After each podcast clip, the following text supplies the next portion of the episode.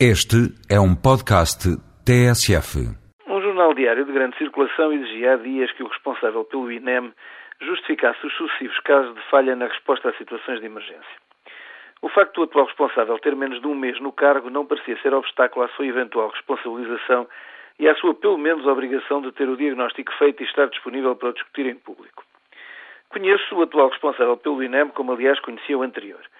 São ambos médicos com valor e currículo adequado à gestão de um organismo complexo como este.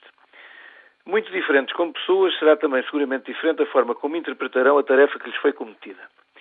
A maior descrição do atual, compatível com o perfil expectável no militar de carreira, se condicionará uma maior reserva no enfrentar da opinião pública, não condicionará seguramente uma menor determinação. Penso, por conseguinte, que o importante, antes de procurar culpados, é determinar se o que tem acontecido é resultado de erros humanos ou materiais esporádicos e, como tal, facilmente corrigíveis, ou se, pelo contrário, se trata da consequência de um planeamento deficiente que leva ao repensar todo o sistema. Quando há mais de um ano e com um intervalo de poucas semanas, dois doentes demoraram mais de sete horas a percorrer a distância que de automóvel leva cerca de duas, deixei neste espaço de crónica algumas interrogações e preocupações.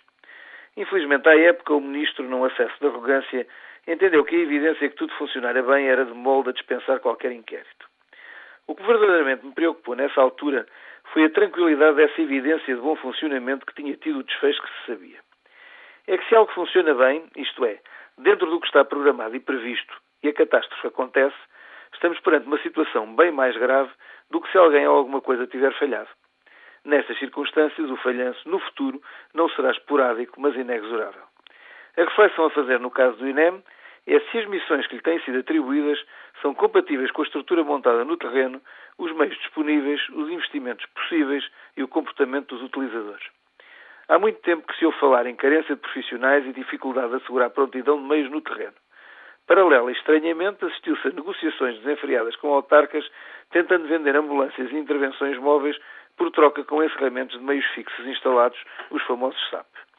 Quando um responsável sentiu necessidade de ir à América Latina em busca de profissionais, perguntamos se não seria mais útil ser menos ambicioso e investir num sistema de resposta, quiçá menos perfeito em termos teóricos, mas mais execuível na nossa realidade. O treino de cidadãos disponíveis, o reforço de pontos de apoio já existentes, dando-lhes meios e treino adequados, podem, em alguns casos, ser melhores soluções que uma eventualmente impossível profissionalização absoluta e total da emergência. O INEM salva por dia milhares de vidas e muitos dos casos descritos como falhas não teriam eventualmente desfecho diferente se o socorro tivesse chegado mais cedo.